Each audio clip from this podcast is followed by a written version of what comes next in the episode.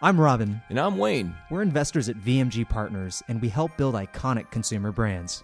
Every day, some of the world's most fascinating founders share their stories with us before they've made it. Their highs and lows, mistakes and triumphs, but always extraordinary results. And now we're sharing these stories with you. This is Unfinished Biz. What is the thing that you are trying to improve upon for them? What is it in their life that you are impacting and that you can make either drastically or even marginally better? On this episode of Unfinished Biz, we sit down with Randi Christiansen, co founder and CEO of Necessaire, which designs the personal care items we truly need and that are good for our health and support our wellness. As a veteran of the cosmetics industry, Randy honed her branding skills working for both large and small companies and developed a keen understanding of what worked and what was missing. But when you're looking to make a splash in an impossibly crowded market, you have to take some big risks and follow your heart. We believe that what is historically been an afterthought, let's try to put that in the forefront. Let's believe in it, let's get behind it, let's disrupt it. That's a massive bet. Find out how Randi took what she already knew of the beauty industry and stripped it down to the necessary. How the brand was born and grew, and why Necessaire feels having an environmental impact is just as important as keeping skin happy. Unfinished Biz starts now.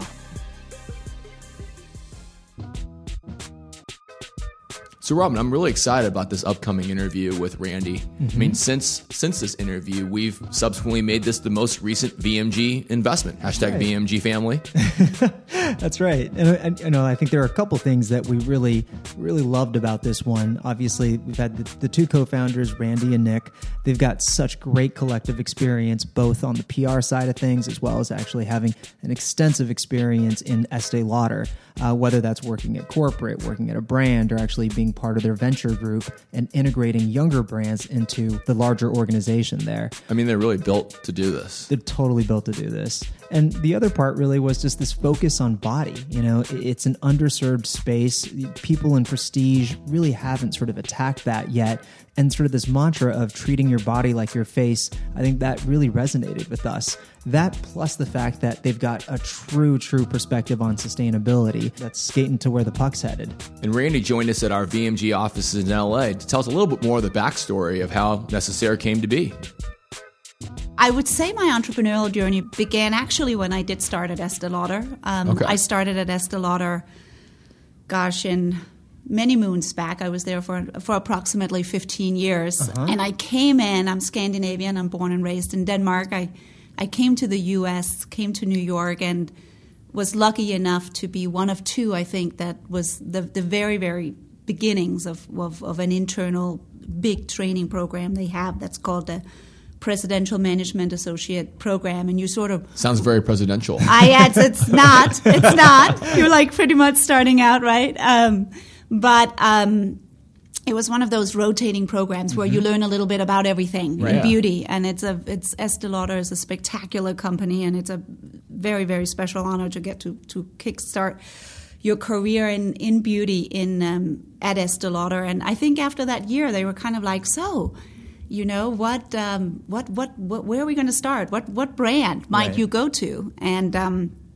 at the times right Estee Lauder brand and Clinique brands these mm-hmm. were the big right. flagship brands. And they're like would you would you want to go there? I'm like no. No no no no no. I want to go to the smallest little thing. Um, and um, was lucky enough at the time to to join the creme de la mer team, which I oh, think okay. we were yeah. we were a couple of kids sitting in a corner somewhere with a with a white jar. Um, How big was the business at that time around? Ah, gosh, the business was probably 30 40 million yep. maybe yep. at the time yep. today obviously it's a massive business yeah gigantic right? yeah um, and what was really awesome about that is that um, I first and foremost I was young still, mm-hmm. and I had a few phenomenal people that that I were working with, but we really were spreading ourselves across every aspect of building a brand, right? Mm-hmm. From um, from the classic marketing aspects into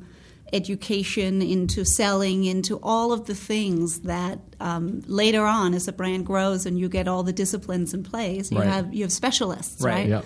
Um, but but for me at the time, I um, just had to wear thousands of hats and and and sort of figure it out. Everything from supporting on product marketing to international expansion to storytelling of the brand to mm-hmm. creating the first education video to all aspects of it. Mm-hmm. Um, and did you stay with the brand all the way through your time at Estee? I I I uh, did not. I had two stints at, at La Mer. I stayed there for about four or five years, the first and the first stint. Okay. Um, and then I actually went to the Estee Lauder brand. And mm-hmm. at the mm-hmm. time, Tom Ford had just entered um, the Estee Lauder yeah. family, and I uh, actually worked on the first Tom Ford for Estee Lauder collections oh, wow. mm-hmm. before he created his own brand. Right. So yeah. that was also, in some ways, entrepreneurial because it was that first push of, right. of his beauty, um, his beauty journey, uh, that, which then turned into, you know, a phenomenal other brand. So very entrepreneurial as well.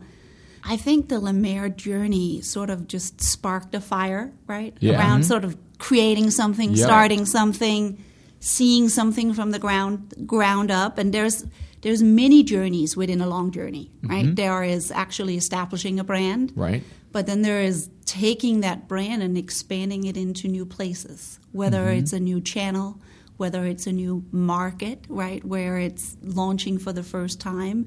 It's lucky to help launch La Mer in China, as mm-hmm. an example that's many in many ways that's a mini entrepreneurial journey within a massive long right. journey so, of a brand. So during your time at Estee, what do you feel like the top few things that you learned there that prepared you to start your own company? Yeah, there's a lot of things I learned, um, and there's a lot of uh, a lot of people from whom I learned. But there are probably a few what I would call frameworks that I think about often. One of them is to one of them is focus.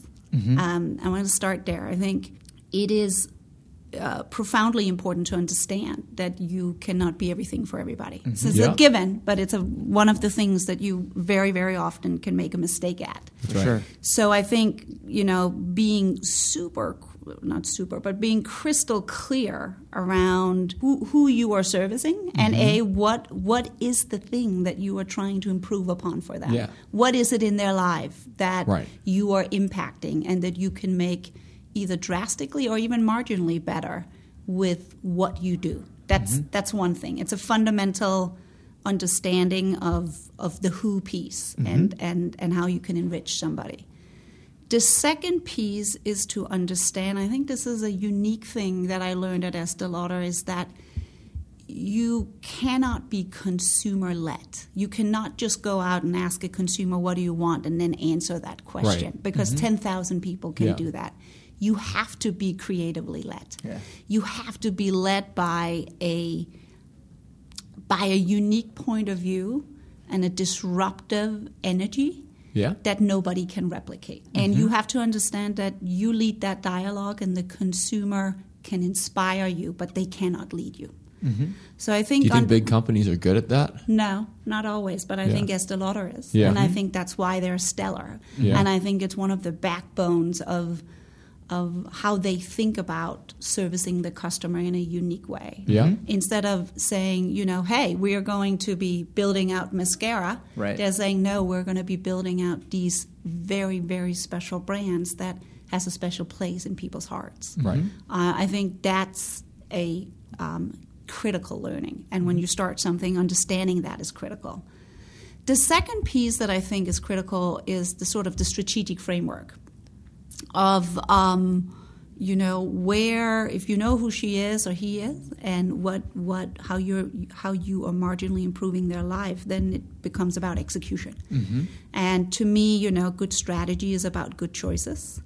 And to that effect i think very much understanding the context that you're putting your brand into understanding where to play. Yeah. And then turn around and be incredibly crisp around what intersection of trends are you playing in and how are those how are you continuously learning and nurturing and understanding those trends and then responding to them. Mm-hmm. and that can sit in the product side it can sit in the channel side it can sit in the market side geography side. Yep.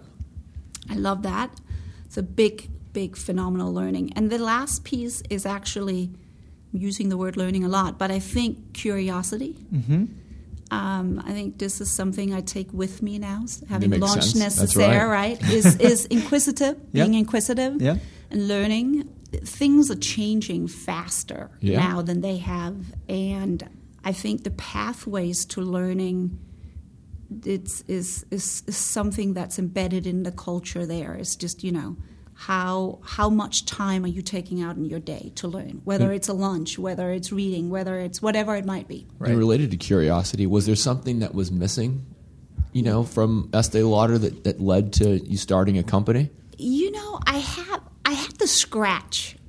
Is that the right word? I had Itch. that fire Itch. itch. Yes, yes. Right, it's yes. the scratch. I had, I, I had the fire. I think I had the fire all along, and, and I think you, you, you have to have that. I just didn't have the opportunity. Yeah. Uh, I think my, my, my husband is a entrepreneur. Mm-hmm. Um, he was an entrepreneur in the um, in the biotech Okay. uh, in the biotech world. And I was the main breadwinner. I also had a couple Mm-hmm. of children, right? Three, actually, not a couple, three, right? And I was the main breadwinner. Yeah. And Mm-hmm. I was the insurance and the safety and all the things that comes with establishing a family. Right. And I think the honest truth is that um, a, I loved what I was doing. Mm-hmm. B, it was important in my family's space. And and then one day he came home and he said, "Look, you can you can jump. We're ready. Oh, uh, we have we, we we we I can pay the insurance now." Um, and uh, he came home uh, about a couple of years ago, Okay. two years ago, and it went very very fast after that. He came home, I would say. April April 2016 and said said to me Rand I think I think my We're ready to business go." at a place I think you can jump but I think that the the Did you have an idea incubated at the time? I had I had thought of necessary a lot. Correct. Oh, interesting. Yes. And so we can we we're going to jump we're going to jump Yeah. now to that. I Yeah. think when that opportunity kind of opened up. Um, at the time, Nick had joined me. Nick Axelrod, who's my Mm-hmm. co-founder of Necessaire, had had joined me at Estee Lauder, Okay. and we had been together for a short while out here on the West Coast And what's his background? he is, he comes um, to beauty from the editorial space. Okay. Um, he was at Elle, he was at Women's Wear Daily, and he was a co-founder of the blog that's called Into the Gloss. Okay. And he and I were working together at Estee Lauder, and the honest truth was we were in Korea having beers in the airport and we're messing around with beauty ideas and, and I was like, here's one and, and, and and he was he was toying around with, with, with, with a men's line and I think we looked at each other and we were like, look, one plus one equal three. Maybe we jump on this and, and, and, and we do this and we and just sort of kick-started our journey. I had no idea. It was hatched over beers in Korea. I know it was hatched Yeah. over beers in Okay. Korea, right? Yeah. And then and then and then it, it sort of started. Um, so I guess after 15 years at Lauder at the La Mer brand, two stints, a total of nine, ten years. Estee Lauder, the Tom Ford collections at Estee Lauder, and then um, a stint out here on the West Coast with Right. ELC Ventures. Yeah. I um, I jumped, and I think th- the beginnings of Necessaire is very much the napkin story, right? Yeah. You sit in Korea in an airport, and you Yeah. have a few beers, Uh-huh. and Nick was, was was sharing some of his thoughts with me, um, in all honesty, around sort of a men's line, Yeah. and I was sort of sharing you know the thoughts around this idea of personal care items these essential items. And i think when we started talking about how how might we create something that is you know could be unisex Uh-huh. we know we know the female is is critical. She buys a lot of things um, in beauty. But i think we we we the idea really did become better um, by by sitting with it and talking about it. And what necessary is is and, and became in those first two, three, four months of us of us sort of scalloping it. Like what else did you consider? peel peels peels onions peel, Yeah. like peeling an onion, right? Right. Is I think there is there's a few things. First and foremost, we we knew right. We knew we wanted to do something in beauty. We Yeah. both had these ideas, and then sort of how do you melt things? Right. I think that the number one thing that we we considered was, you know, we are in a category that's full of abundance, Right. that's full of choice, that's Yeah. full of of, of, of just so much competition, Yes. choice, abundance, Uh-huh. easy to enter, and I think that sort of became this idea of the necessary. Yep. How how might we create something in this space that is profoundly different, than Right. just Yeah. prolific? How could we, you know, think about creating the necessary? the mm-hmm. things we truly need in our everyday lives. And that became the beginnings and the idea of nécessaire and uh-huh. the necessary. Nécessaire de toilette is also the toiletry bag. Right. Um, so it sort of had that double meaning.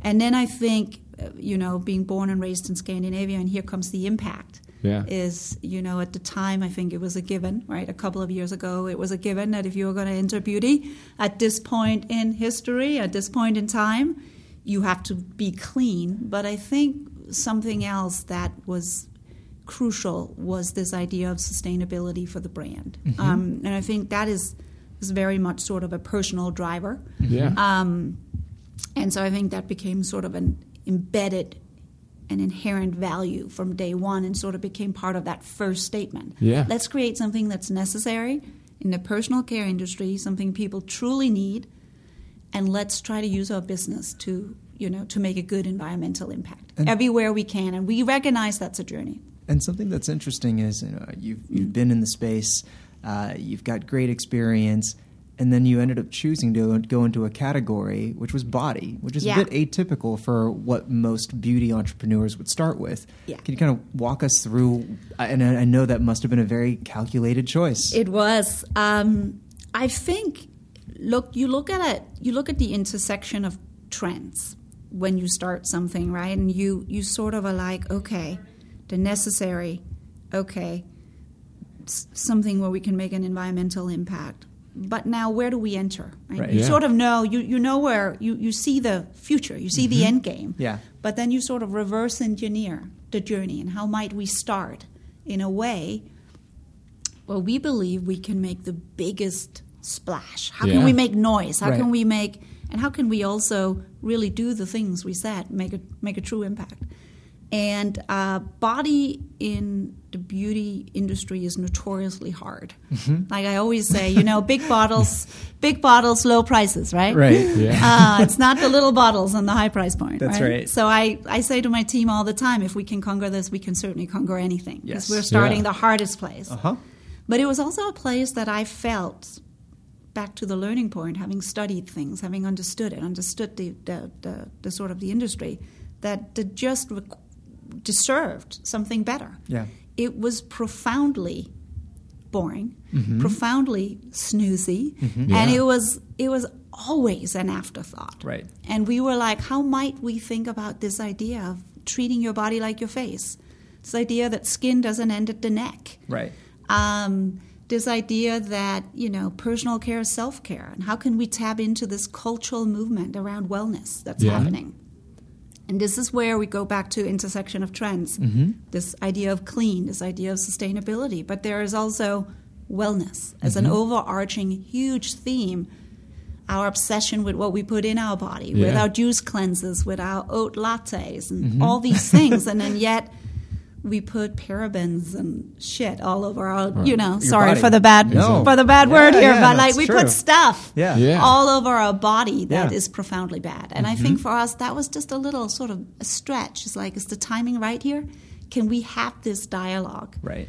Um, and I think um, to me, that is probably the one thing in this business that is the most fun, actually, when Yeah. it boils down to it. It's, it's, there's a lot of things that are hard. Right. But what's fun is to be in a place where you can really make a better product and you can really make an impact Right. on people's lives and the way it feels.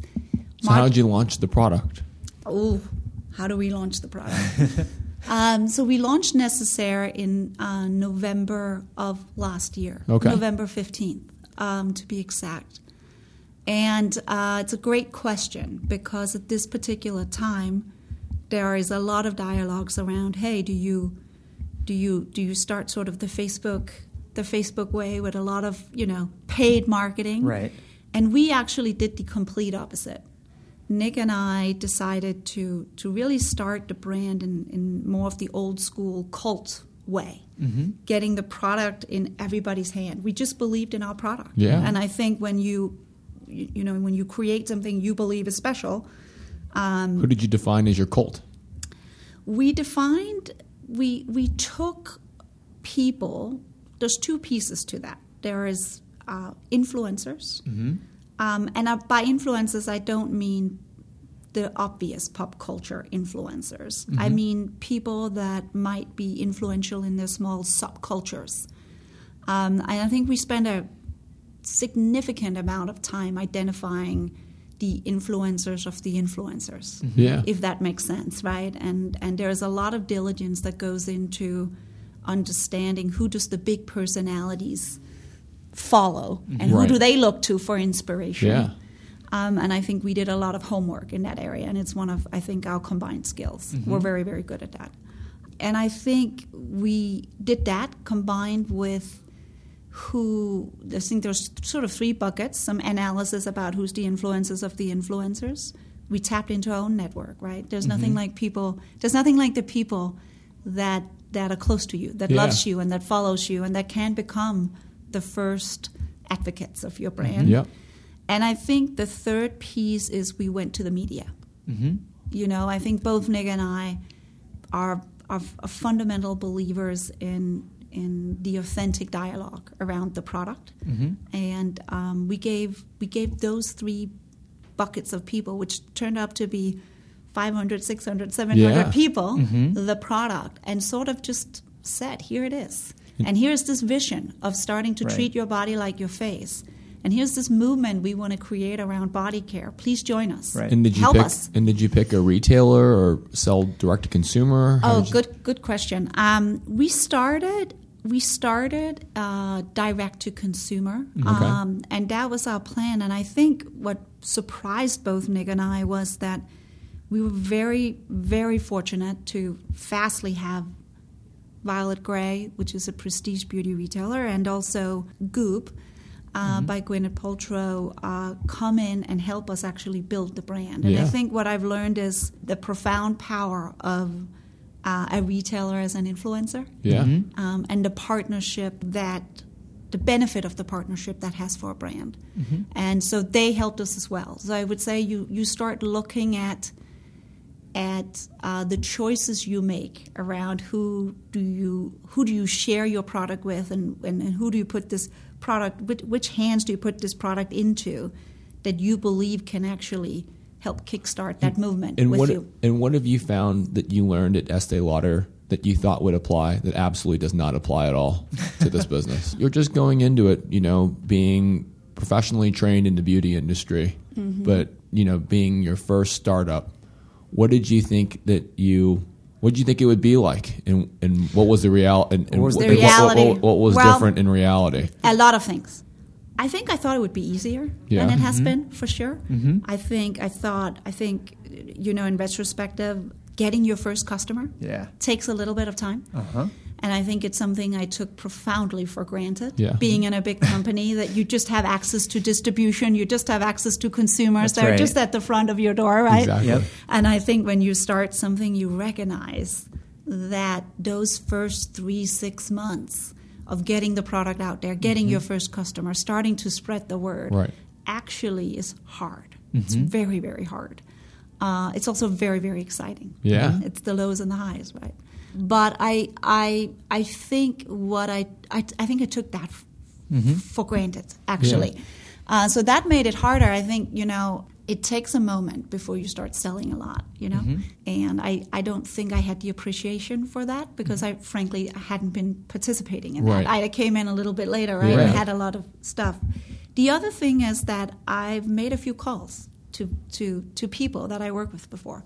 I don't think I understood the full breadth of what everyone does. Everyone Uh-huh. does, right? What the legal team does, and what the packaging team does, and Yeah. what the Supply purchase order and the supply chain, right? right. And I think these these disciplines, I have a completely new respect for that they either make or break a business, Right. And um, I think that as well, when you're sitting with a white piece of paper in Right. every area of the business, a lot of time you speak about the concept, but there's also who's your supplier. That's right. What's the cost of goods? How are you going to buy this? How are you going to run this? How Right. are you going to need trade- expand Get the trademark. How are you going to get the trademark? Like Yeah. all of those little things that makes a business become something Mm-hmm. are, you know, are hard. I think related to that point, you know, I'm sure at Estee you didn't necessarily have to think about cash in the balance sheet. You know, um, oh yes, That's the thing. There was probably always cash there. I mean, related to that, how have you know, that's there, true. whole there was, thing. there was probably always cash there. I mean, Yeah. related to that, Right. how have you thought about fundraising at Necessaire? How how have you funded this start? Yeah, that's a that's a great question. I I think one thing that is that has carried Necessaire in all aspects and is a key reason for our success today is the choices we've made at every turn around the people that mm-hmm. we've led into the business. And that sounds I shouldn't say let in, that we've been humble and Right. fortunate enough to invite into the business. For I sure. think is the right answer or the right way to express that. I think we were fortunate enough to have some relationships that kickstarted our Yeah. ability to get that that that first check, if you will, Yeah. um, which was a few um, few of the best VC companies in in the United States, and we both Nick and I feel incredibly humbled that they were would support us and and also support us so early. And I think And when did you raise it? Was it before? Yes, we before you launched, after you launched, and how much did you raise? we raised money right when we started to concept the brand. Okay. And one of the reasons for that is we also launched the Sex Gel, right, which is an FDA Class II medical Yep. device. That's mm-hmm. another very, very hard thing to accomplish to get something to, through Right. the FDA in the United States that's clean. Mm-hmm. So we were really, really bootstrapped the first year. It was just Nick and I sitting sitting at a WeWork at a rotating table to not take an office to begin with, to Yeah. really use every single dollar wisely. Yeah. I think in our first fundraise, we that very first round we raised 1.8 million. Okay. So that's about that. That's And and where's the business today, and where do you see it going forward? Oof. The business today is that's such a I love it. The business is going to be huge. So let's start there. Let's start at the end. Okay. Um, I, I, I really, I really believe that now. I think there is, I think the name, the concept, the intersection of trends we're sitting on, the integrity around the product lends itself to a business that eventually can become a huge personal care play. Mm-hmm. That's one. Right. Today, we're right at the year one mark. Mm-hmm. The brand has, um, I think, proven its concept. It's sold well over 100,000 units. Mm-hmm. It is, it is in demand. I mm-hmm. think you asked me before, what is one of the things, some of the things I learned at Estee Lauder, one thing I learned at Estee Lauder is create the demand and then expand your brand. Right. Yeah. And I think we're at that exact point. I think we have this buzz and this demand, and and now there are exciting retail partnerships on the horizon for the business that we can scale into because the consumer buzz and demand is there. Um, just out of curiosity, because I know you're one year in right now, Mm-hmm. how many people are on the team? We are five people on the team today. Gotcha. Yes. That's great. Yes. Yeah. Inclusive of the two founders. Yes. I mean, that's, that's And then one, one freelance. Yeah. I mean, that's Yeah. certainly one thing we talk a lot about. It's just you know, too many companies build the army before the war. Yeah. and uh, it seems like you've been very efficient in how you're thinking about that. And it's the same way that you talked about build the demand first. Yeah. And then you can actually, I you th- know. I think that's the key point, right? The key point is this goes back to that learning around. You, you know, you have to be nimble, you have to be small, but you also have to recognize that you you, you have to have the consumer pull there Uh-huh. and expand into that. Um, and that also that on, not only does it pertain to the distribution, it also pertains to the way you spend money. Right after the break, we'll be back with our featured guest, Randi Christiansen. Unfinished Biz is a VMG Partners production. Subscribe for free in your podcast app of choice and visit us at unfinishedbiz.com. Follow us on our Unfinished Biz LinkedIn page, and we'll keep you up to date on everything that's new. And if you love the show, let us know. iTunes reviews go a long way. But now, let's get back to our episode with Necessaire co founder and CEO, Randi Christiansen. Has there been a bet the company moment at this point? I know it's only been a year. yeah, that's a hard one. I Yeah. was I I don't think there has been, but Uh-huh. I think what we spoke about earlier Uh-huh. around launching into the category Yeah. that everyone think about as the last thought Uh huh. is a is a bet. That's huge. You're, And you're totally that right. is, I think, the biggest bet that we have taken is to say, okay, we believe that what has historically been an afterthought, let's try to put that in the forefront. Let's believe in it. Let's get behind it. Let's disrupt it. Yep. That's a massive bet when you enter into a category like beauty, right? Completely and agree. I think the timing f- for us, I think it's it's proven to be right. Yep. I mean, it's it's a year in. Is there a, a particular ex- most exciting moment for you that you've had? You know, I think starting a business is like a is like the sprint of the hour. Yeah, Right? uh-huh. And so I think that's very, very true. I think every day there is highs and every day there's Yeah. there's lows. It's it's how it feels that's very different than corporate too. Yeah. Right? You very much have a moment. Right. Or a few moments in the years. When you're an entrepreneur, it's like, whoa, that that was a high and that was a low today, so I'll start there. But I think Nick and I we made it on the cover of Women's Wear Daily, mm-hmm. and the header was like hot commodities. And I think we looked at each other and we were like, fuck, this is amazing, Yeah. right? We're a few months old, Right. and there's just something to this thing that we s- sat in Korea and discussed Right. around these essentials and these personal care items and and and and people are getting behind it, you know. Mm-hmm. And I think um, this idea of you know buying less and buying better and buying more consciously and and and and knowing that every little purchase matters, like Yeah. these, these thoughts and ideas that we had sort of been been, been playing with. I just remember that day. It was like, wow. Beyond the little sprints, the ups and downs, That's and right. some people knocking on the door where you're like, whoa, wait, we, we're onto something here, right? That's a big but, moment. but that, that moment in Yeah. beauty is a big moment Yep. because it sort of cements this idea. That's right. And and you mentioned you know there's highs and lows every day. I mean, Mm-hmm. you know, was there a particular low point where you either, Mm-hmm. you know where it's something that stands out in your mind, or you or you asked yourself, why did I leave Estee Lauder to go do this? I have days. I definitely have days where I've asked myself that, particularly, you know, when you when you hit an obstacle. I think, funny enough, and this this um, I've been working on this one product Yeah. for a really long time. It's a deodorant. It's clean and it does not have synthetic fragrance, which synthetic fragrance is a hides a lot of stuff. But um, I think Lowe's for us is the third time that product failed its pilot batch and Oh. looks like spaghetti in uh, spaghetti in water. And I was wearing the lab coat and the Trying to imagine glasses. deodorant that looks like spaghetti in water. Eh, That's what it looks like. And things Oh, doesn't goodness. stick, right? Yeah. And I think for us, um, we just we know that one is going to be huge for us, and Yeah. and, and it's coming. I think we've sort, sorted it now, so we'll see. Oh, well, mm-hmm. That's big. I'm on the edge of my seat. Yes, sounds, you know. But I uh, think that that when you work on products, right, they are a labor of love. Yeah. it, it is. For It is sure. very much a labor of love, and I think.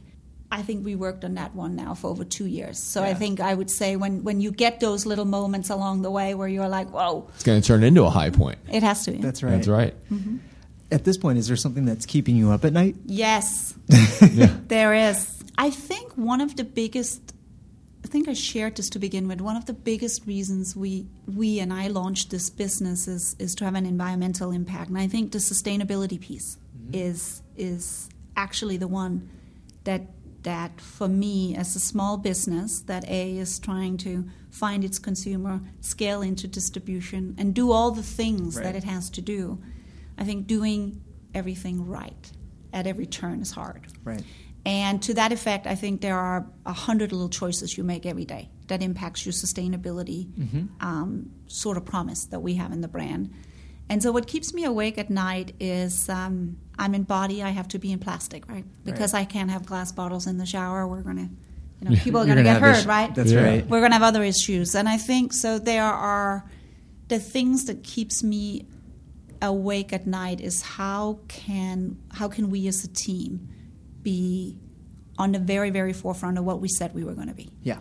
and and deliver upon it Mm-hmm. truthfully and authentically and how to that effect do we tell that story with profound integrity Mm-hmm. there's a lot of noise in that space now just like there was in clean right sure. uh, around what does it really mean and what are you saying and, and, and, and all of that. And I think that that's probably the point in the brand that keeps me awake at night.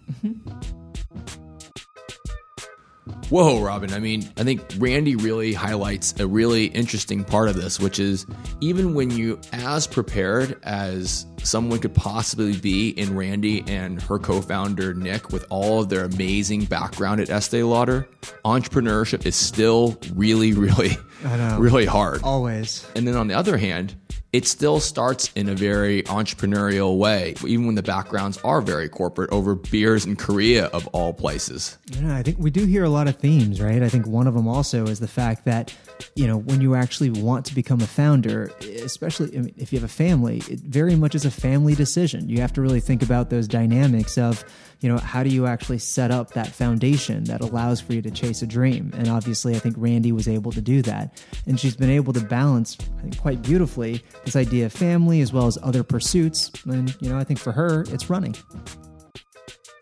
I have a few rituals that I do every week. Oh, okay. um, I drive up to Topanga. Um, and I climb up to, uh, not climb, I, I, I hike up to Eagle Rock and then I run down. Uh, it's like a fast four or five mile thing. I do it once or twice a week. Uh, and I typically do it by myself. Uh, mm. This is sort of my time to get yeah. away and think and, yeah. and, reflect and and cleanse. Uh-huh. I guess is one thing. I and you do it a couple times a week. I do. Nice. I do. If I'm here, I do. Yeah, for sure. Uh, I'll jump in my car and do that. I um, I'm I'm a, I'm a mother, right? I have I have three children. I spend a, I spend a lot of yeah. time with my my my my children. I, I, think if you ask my husband, I, I think he wish I spent more time with him. But um, but so I would say um, I would say being a mother mm-hmm. um, and and um, being a friend. Mm-hmm. I think mm-hmm. being a mother, being a partner, being a friend, and then uh, the little bit that's left goes to running and uh, hiking and being in nature.